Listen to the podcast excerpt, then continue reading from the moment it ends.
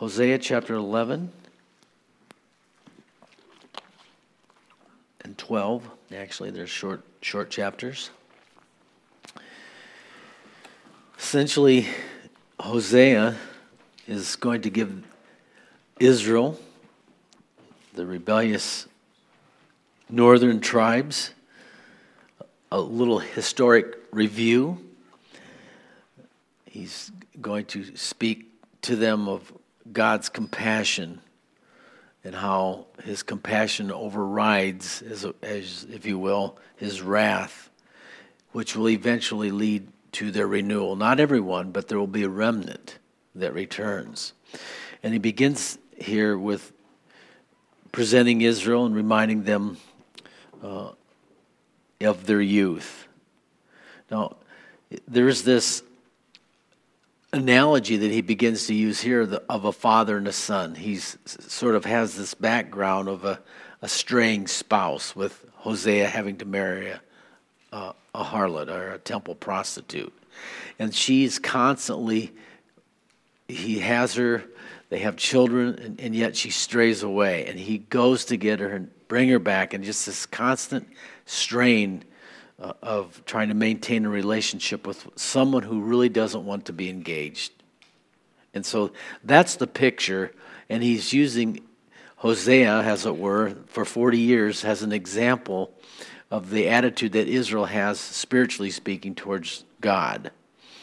And boy, you know, if you have a, a unfortunate experience of a straying spouse, or even just as painful, even sometimes even more so, a straying child, just rebellious. No matter what you do, no how, matter how lovingly you try to help them, they continue to simply run from you. I know one of the things that you want from younger children when you're raising them is that when you ask them to do something, they do it and especially if their safety is involved. There was this um, young child, single digits, not sure exactly how old, but old enough to go with his father through the jungle in Africa. He's a missionary.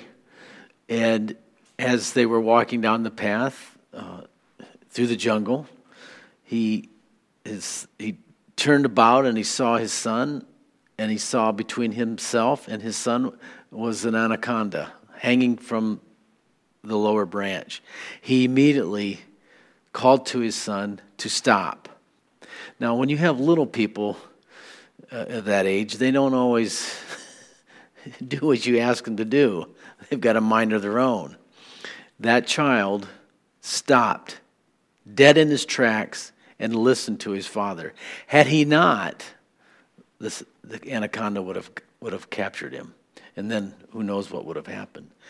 And and and this is really when people fail to grow and fail to mature and they fail to listen because this attitude of rebellion and learning to listen and being obedient to your superiors honoring your father and your mother this is something that's so out of hand in our culture it's there's so dis there's ageism where there's just total disrespect for the elderly we were taught at least our generation and, and usually, and it's, it's still somewhat intact in, in Christian homes, is that you honor your, the elders. You have respect for the older people because they have life experience. Uh, they, they, are, they were where you are, and they've learned something between the time of where you may be and, and where they're at in life, and you have to respect uh, the wisdom that they've gained through that life experience.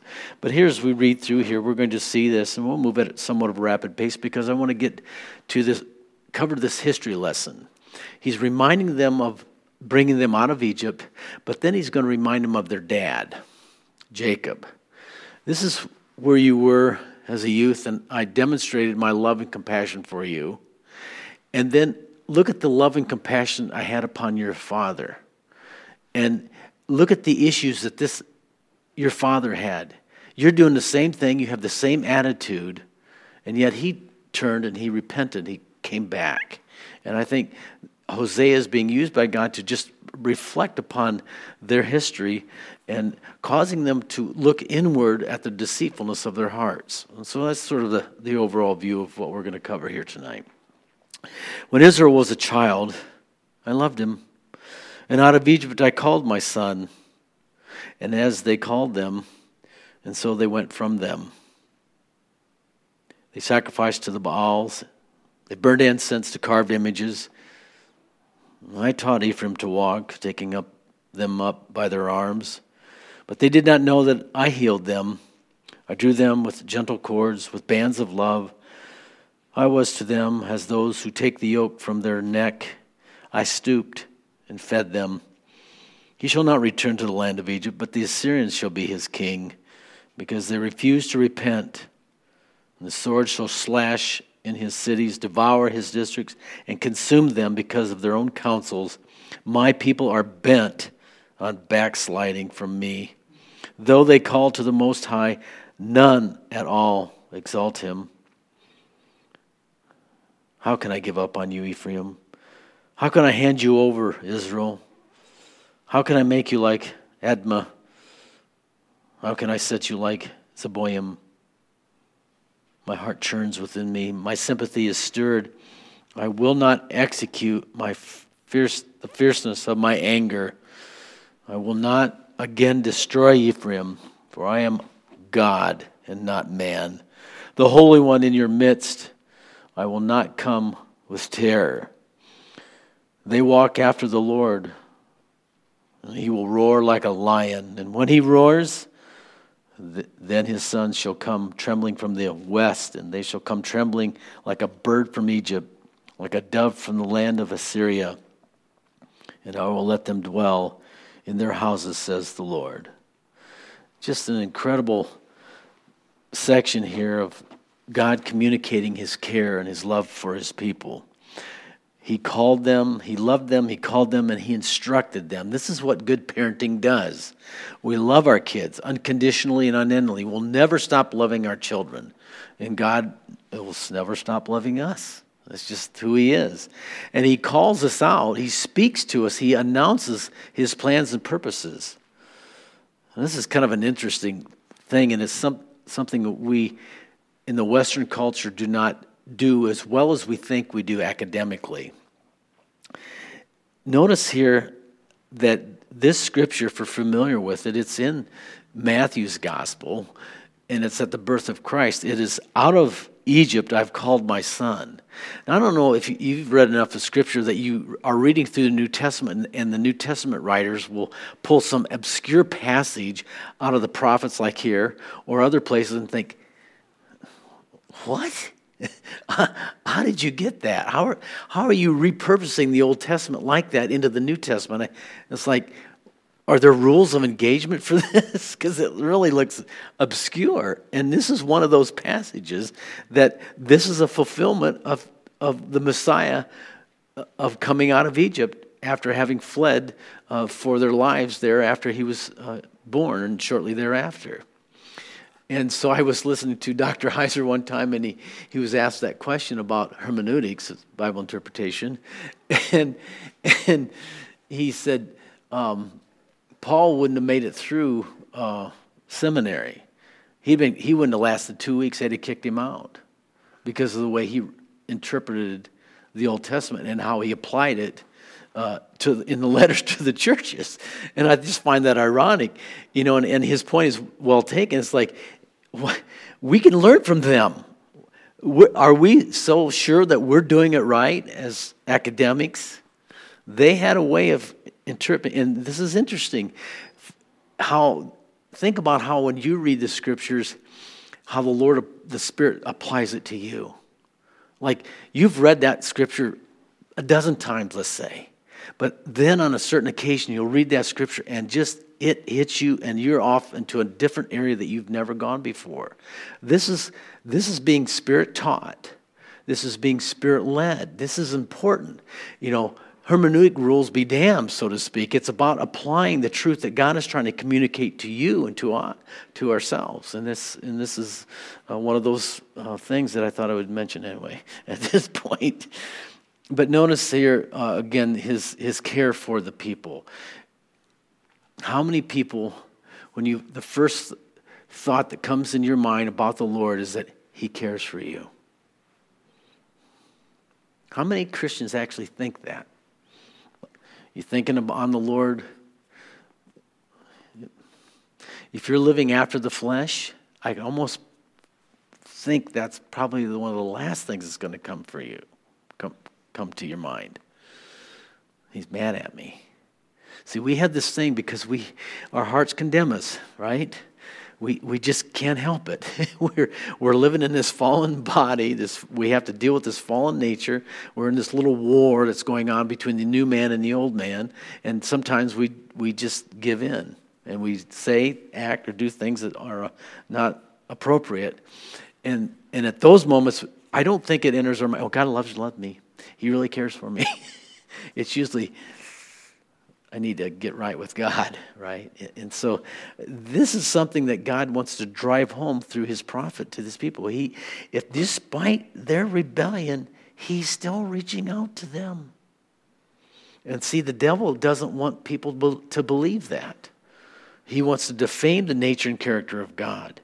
And he is being reminding them, this is how, think about, this is how God works with us. He taught, he teaches us, what, does it say here? He teaches us how to walk. There's not a soul on this planet that doesn't need to be healed.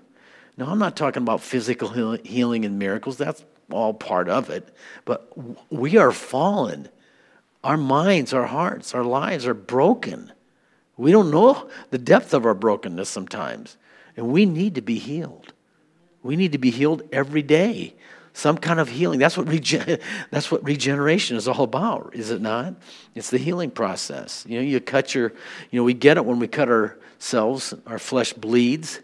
You know, God's made our, our, our bodies to heal. It takes time. It takes time in the presence of God for that spiritual healing to take place. That's why worship in song and prayer, when you're gathered as the congregation before the Lord, there's something special. There's that, that, that worship and that presence of God. Whatever comes into the presence of God is sanctified and healing takes place. You think about Moses, I always think about this. Well, how was that guy able to live 120 years and his eyesight, no problem? his vigor there because the guy spent a lot of time in the presence of God. That's how I, that's how I interpret that. You, you, you can't help but be changed and touched in the presence of God. That's just, just, just, just let's get there, right? Let's stay there. You know, I understand Peter perfectly. Let's stay right here, Lord, and build three tents. Yes, Sunday mornings, let's just stay right here in the sanctuary. I don't want to leave. This is, this is good, right? You just, you're, you're blessed, and you want to stay in that state of blessedness. But again, he mentions how God led them gently, the kindness, consideration. Aren't you glad that God hasn't answered all your prayers? Because there's some prayers I'm pretty sure if God would have answered, it would have not been good for me. In fact, it would have been it would have it would have been above my pay grade and it would have left led for destruction and harm. But God is like that. He deals with us gently. There, and I have this little phrase in my head my, there's nothing stronger than gentleness. God is so gentle, and yet He's the most powerful being in existence. And this is how He's dealing with Israel. We, he's, like He said, I'm, I'm not a man. I am God. I'm not going to, you know, you guys, you know, we would have trashed Israel by now, right? Just, just kill them. They're just rebellious. I've had enough. Not, that's not how the Lord works.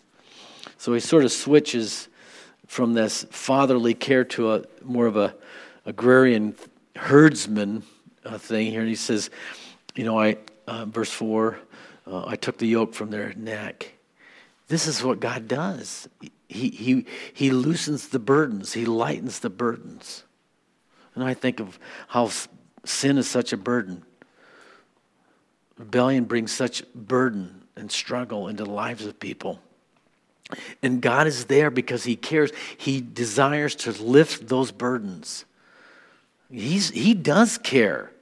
No matter how we trip, fa- fall, or have just shaking our fin- fingers at him and, and our fists at him and being angry, he's still gonna he's gonna let us vent, and he's gonna but he's gonna deal with us out of his love and care. He stooped to feed them. I know you're rebellious. I know you're taking what I'm giving you and blessing you with, and you're serving the devil. That's essentially what he's saying here. The Baals, they're worshiping, they're, they're burning incense to these, at these altars to the demons. And they're taking the resources that God has so graciously given them and they're misusing them. And yet, how does God respond? With mercy. I'm not going to kill them. it's, it's just amazing. And yet, verse 5 says they're destined for punishment. God, in that punishment, He's still reject, re, re, restricting what can happen to them. He's not going to let them go back to the world. He's not going to let them go back to Egypt. He's not going to make them, uh, as we'll say later here uh, in verse 8, Admah and Zeboim, which those are two, two like cities that were close to Sodom and Gomorrah that, that were destroyed uh, along with them. So he's not going to destroy them. That's the point of using those two cities. You know, because in verse 8, I'm not giving up on you.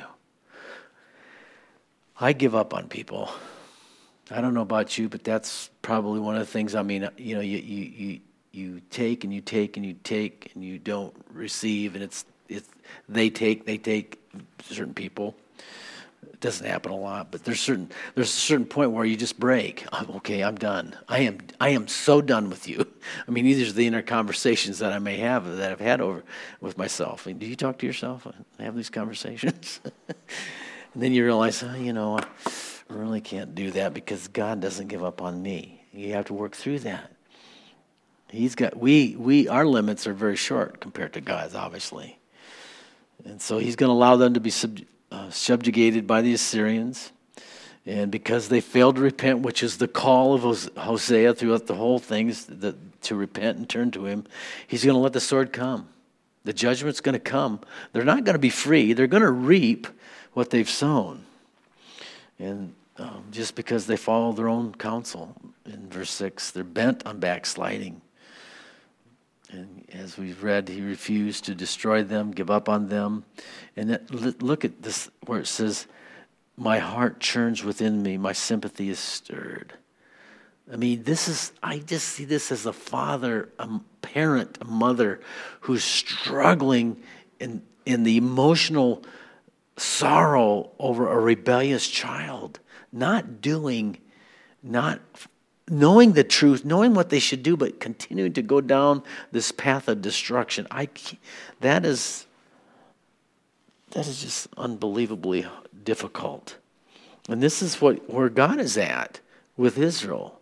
He's literally he he's inside his emotions are are are just unsettled, and he's and he's actually in first disgust.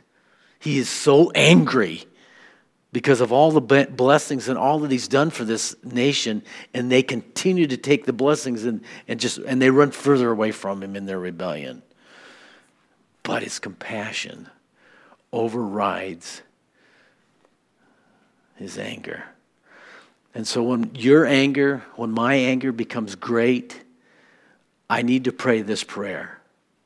Lord let my compassion be greater than my anger because that's that's what it's all about. It's being patient and allowing God space to do his work in the lives of our loved ones. Because at some time, by doing this, God can bring them around. Not everybody's going to repent, but in this case, there'll be a remnant. And when they hear the Lord roar, that's what he says there in verse 10. They're going to roar like a lion. I don't know about you, but they're a pretty intimidating animal the Lord talks about uh, this this roaring like a lion is a, a, a, very familiar phrase that the prophets used. Um, they'll come trembling. They'll be like a bird, like a dove, and God's going to allow them in His mercy to dwell in their houses. But they're going to be taken captive. Some of them were taken. This is the way the Assyrians did it. They brought them their citizenry in, foreigners probably from other countries even that, that, that they'd already conquered, brought them into the land and then removed a number of the Jews and brought them into their country. And that way they could, tr- could uh, destroy the ethnic uh, culture within that nation. Once the, it's just what's happening in our own nation. Actually, we're bringing in all these foreign, allowing all these foreigners to come in. What are they bringing with them? They're bringing their idols. They're bringing their religion. They're dist- that is allowing us to really see our, the foundations of our nation be destroyed by the paganism that's flooding into our thing. And this is exactly what happened to Israel. It's a way of taking over a nation because you destroy the continuity and the community of, of, uh, that it was built upon. Isaiah talks about this, and he's a contemporary, remember. Uh, we'll get to Judah here in a minute. Uh, but in Isaiah 11, we read this It shall come to pass in that day the Lord will set his hand against, again, the second time, to recover the remnant of his people who are left from Assyria, Egypt, Pathros, Cush, Elam, Shinar, from Hamath, and the islands of the sea. He will set up a banner for the nations and will assemble the outcasts of Israel and gather together the dispersed of Judah from the four corners of the earth. This is, this is what happens. God disperses and lets them pay the price for their sins, but there's always a remnant. He pulls them back and he uh, brings them back to the promised land. He doesn't give up on his people. This is a historical fact of the nation of Israel. He's they're still what 1948. Here we go. It's another replay in our generation, in our time. Um, but what was the big problem? It was verse 12. Ephraim has circled me with lies, and the house of Israel with deceit. They were lying to themselves. They were not they were unwilling to tell themselves the truth and face in reality who they were. And this is the problem with spiritual growth. If we are not willing to face who we are, look in the mirror, which is the word of God, and see ourselves as God sees us, we will fail to grow and yet and, and what will be the result of that is the deceitfulness of our fallen nature will control our lives and will never produce the fruit that that God intends us to produce. Self deception. And the result of self deception in a nation is always violence. Lying, cheating, stealing, it always leads to violence. There's no escape to that. So let's pick this up in verse uh, chapter 12 and, and, finish up here. Ephraim has encircled me with lies. That's verse 12. The house of Israel with deceit, but Judah still walks with God, even with the Holy One who is faithful. Now, you remember, it, Judah actually lasted another 150 years beyond the, the northern 10 tribes. But everything that, that Israel got into and defiled themselves, Judah will eventually fall into. And this is this is it, what God what really is difficult and it's the it's just the scheme of the devil is syncretism. You have the antithesis and the thesis and the ideas synthesis, the opposition.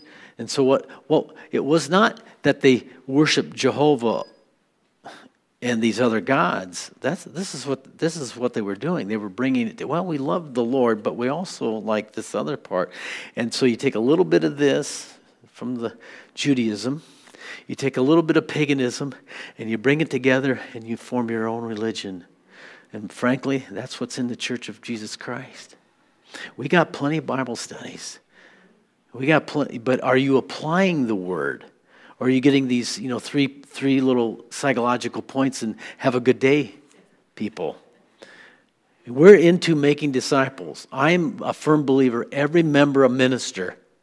You can't minister God's word and you cannot give what you don't have.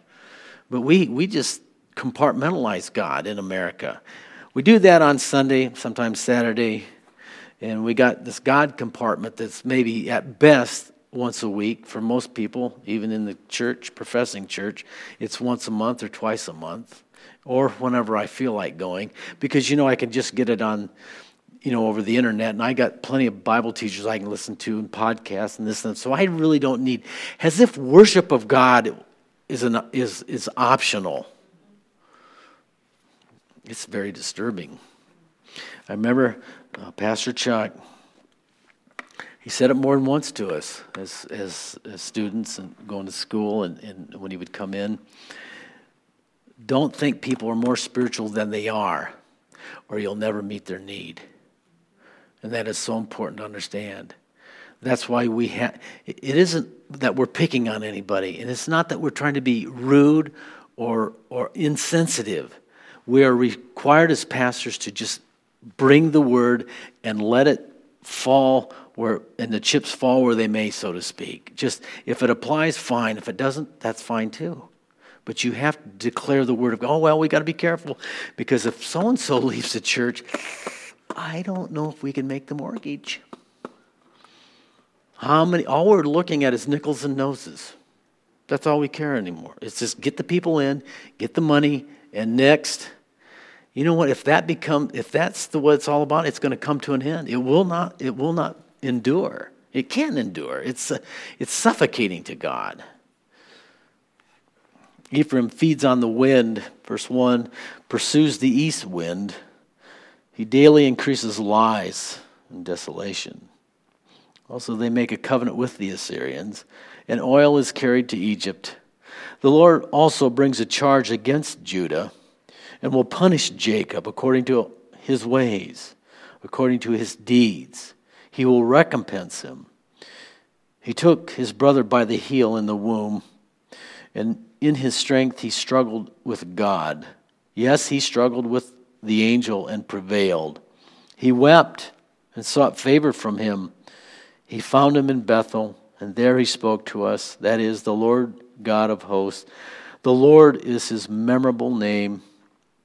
And so you, by the help of your God, return. Observe mercy and justice and wait on your God continually. A cunning Canaanite, deceitful scales are his, in his hand. He loves to oppress. And Ephraim said, Surely I've become rich. I found wealth for myself in all my labors. And they shall find in me no iniquity, that is sin. But I am the Lord your God. Ever since the, the land of Egypt, I will again make you dwell in tents, as in the days of the appointed feast. I've opened, spoken by the prophets and I have multiplied visions. I have given symbols through the witness of the prophets. And though Gilead has idols, and surely they are vanity, though they sacrifice bulls in Gilgal, indeed their altars shall be heaps in the furrows of the field. Jacob fled to the country of Syria. Israel served for a spouse. And for a while he tended sheep, and by a prophet the Lord brought Israel out of Egypt, and by a prophet he was, pre- he was preserved. Ephraim provoked him to anger most bitterly. Therefore, his Lord shall leave the guilt of his bloodshed upon him, and the repro- return of his reproach upon him. There is this sowing and reaping that takes place. God tempers the harvest so often, but he's reminding again through Hosea their history, and he takes them back to, to Jacob, their father. He, he, the, you notice that he says here in verse 2, he says, The Lord will bring a charge. It's like this is, this is a court case here, and they're on trial. Here's the deal. Here's the evidence of what you're doing, and here's what you're. This is what this is what has brought this on. It's from your own father. You know, the son is like the father in this case we mentioned this past Sunday how important it is to understand that we all have this Jacobism within our own hearts, right? He's a picture of God transforming and taking a carnal man and eventually transforming in him into a spiritual man because Jacob was a very spiritual man. He was a man of tremendous faith in the end of his life. But in the beginning, even in the womb, he's he had his brother by the heel, which is to reveal what kind of person he would be uh, in his life. And that attitude brought a lot of suffering in his life. And it's amazing how God uses suffering to transform us. There are lessons in life that we cannot wor- learn otherwise but through suffering. I wish there were easier ways, and I think sometimes the Lord wishes there were easier ways, but there isn't. It says that he struggled with God and prevailed. That's Genesis 32, and he's uh, having the, he's come back from being with someone worse than him in the area of being a dirty, sneaky thief, Laban, his father in law. And he's coming back to face the harsh reality of what he did to his brother, knowing that when he left, his brother was going to kill him. And he's face he's got you know what? God makes us face the music. You got to be if you want to grow in the Lord, if we want to grow in the Lord, we have to face the music of who we are. And this is a picture Jacob's life. You know, the, Jeremiah 17, 8, 9, I think it is. The heart is deceitful and wicked above all things. I, the Lord, try the reins. You know, Kathy and I had this discussion not too long ago. It, it means, you know, we're prone to cheat.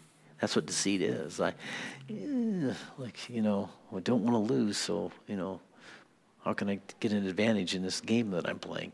Well, you might do that in a board game or you might do that in a card game, but you're not going to do it the, as a believer in the game of life because God will call you out. He called, he brought Jacob to this point. You know, he's leaving.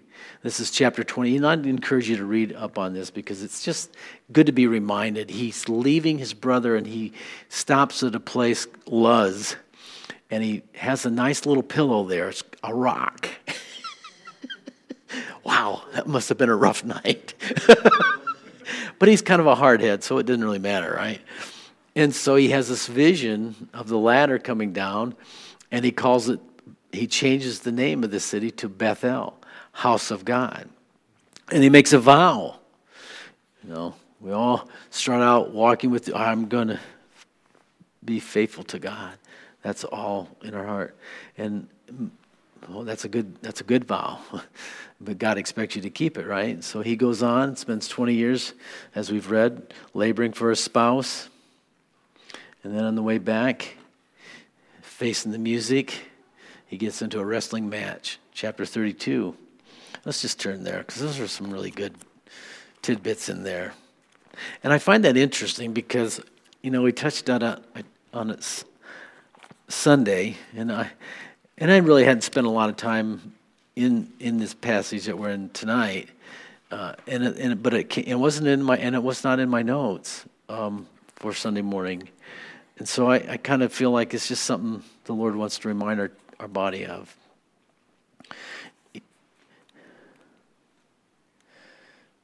He, he yeah, what did I say? yeah, yeah, Genesis. You know, if you follow through this theory, you can see how God, He's a spiritual man. The Lord speaks to him. Look, I'm not holding you here anymore. He, you know, you've got to have a belly full of Laban. Fine. And the Lord appears to him in, in chapter 31 and, and, you know, it reminds him of the vow. I am the God of Bethel, where you anointed the pillar and where you made a vow to me. Now arise, get out of this land and return to your family. So God expects him to go back to that place. Now you can follow this through if you want. He, he I just think I find this interesting, and it's not really the right order here. But where does where does Jacob go and actually land when he gets back into the land after this whole thing of encounter with Esau? He doesn't go back to Bethel. He goes to Shechem and he builds barns to keep his stock, his flocks in. What happens at Shechem? His daughter. Partial obedience, delayed obedience is disobedience. And he paid a price. His daughter paid a price. I mean, we just not a good thing. Just again a reminder. But he, as he wrestles with the Lord, he has to confess who he is. You're deceitful. you're oppressive, and you're self righteous. That was the, that's what deceit does. We think we're better than we really are. And it's hard, that's a tough pill to swallow. This is what Israel verse 7 is guilty of. But go ahead and look up uh, those verses there Genesis 32, 22 through 32. And then 35, 1 through 14 is when the covenant. Um, he, he gets he, he returns to Bethel and he gets the full he has a big conversation with the Lord. Let's put it that way. The Lord really renews his the, covenant with him there. The blessing, the Abrahamic covenant is is again firmly established. He got a little bit of it before he left, and now he's getting the full blessing in 35. And so Think about that with your own life for a moment. This little journey that we have in our journey with the Lord. What is it that, that what, are, do you have a Bethel moment in your life? Was there ever a time when you heard in the house of God, that's Bethel, that's what that means, that God has spoke to your spirit and spoke to your heart and he's commissioned you and you just really have a direction for your life? And then maybe you sort of didn't happen as quickly as you thought, and you sort of strayed, and you and you went on this wilderness journey into another country where you really found out who you really were because you had a mirror of somebody else was just like you, only on steroids. And you come back, this is Jacob's life, and then you have to face the music that you are who you are, that God in His mercy delivers you, and you're trying your best, but you got all these domestic responsibilities and you don't quite make it back. Have you, you got to make it back to Bethel. That's the journey to get back on track of what God really. I've gone through some of this, so I can preach it. Suffering is used by the Lord to do that deep transforming work. All this was going on through all these years, the 20 years in Syria and then coming back and this whole Shechem thing. God is just doing a deep dive, if you will, into his soul and his spirit. And he's and then he loses his the love of his life. And then he loses his son. I mean, you can't suffer. This is painful. Man, there's a lot to learn from his life. But he comes, I mean, we see the outcome in the end. We read, you know, one chapter, the next one, that wasn't so bad. It worked out. We're talking a life of pain. None of us escape it. Are we greater than our master? Do we think we can kind of, you know, skate and get off scot free without pain and suffering? I don't really like talking about this because I got a feeling it's probably going to happen in my life more. And uh, of course it will. There's seasons. I just pray for strength and I pray for grace and I pray for mercy and we ebb and flow through those things, don't we? But here's the thing God is with us, God cares. God never stops caring. And He knows it hurts, He knows the pain. He's been a man, He knows what it, He knows what crucifixion is all about. Let's keep our head about ourselves as he t- was trying to teach them. You know, it's like he, um, Micah, you know, God has shown you, oh man. What does the Lord require of you? Love mercy, do justly, and to walk humbly with your God. That's what he says here. Observe mercy and justice and wait on your Lord continually. Just keep walking with God. Just keep walking with God. And then of your favorite verses will become whatever trial you're going through, this will also come to pass. It's going to pass. We're not going to stay here. It's going to come to pass. It's going to go away. And this is a powerful uh, section of Scripture. Um,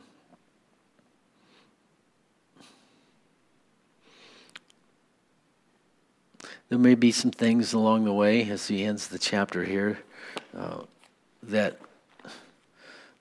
have to stick with us. I mean, I've got some things that I'm not real proud of, decisions I made, or maybe things I said along the way that it's a reproach to me. Maybe other people don't think about it, but you will. and it's just it's something that's probably in your heart that you wish you wouldn't have went there, but you did, and so well, you just got to live with it. And that's kind of kind of how he ends uh, ends it here. Uh, he will leave the blood guilt here and return his reproach upon him. And so there's some things that God removes completely, and He takes away completely. But there's some stuff He sort of okay. Well, you're going to, live with that. He made, you know, so to speak, the old colloquial phrase, you know, if you made your bed, you're going to have to sleep in it, you know. Uh, but he tempers those things with mercy and love. And, and so that's our lesson for tonight, just powerful reminders of, uh, to look back, you know, over how God has dealt with a man of, of his choosing. Why would God choose a guy like Jacob? Are you kidding me? He could have found anybody better than that guy. No. He wanted to show and display grace. If you learn nothing else from this passage in Jacob's life, you should see and we should see what grace looks like. wow. God is very gracious, very kind, very considerate, always doing what's best for us. Father, we thank you that you do care. You are so good. Help us to understand that goodness more and more every day. We just want to say thank you. In Jesus' name, amen.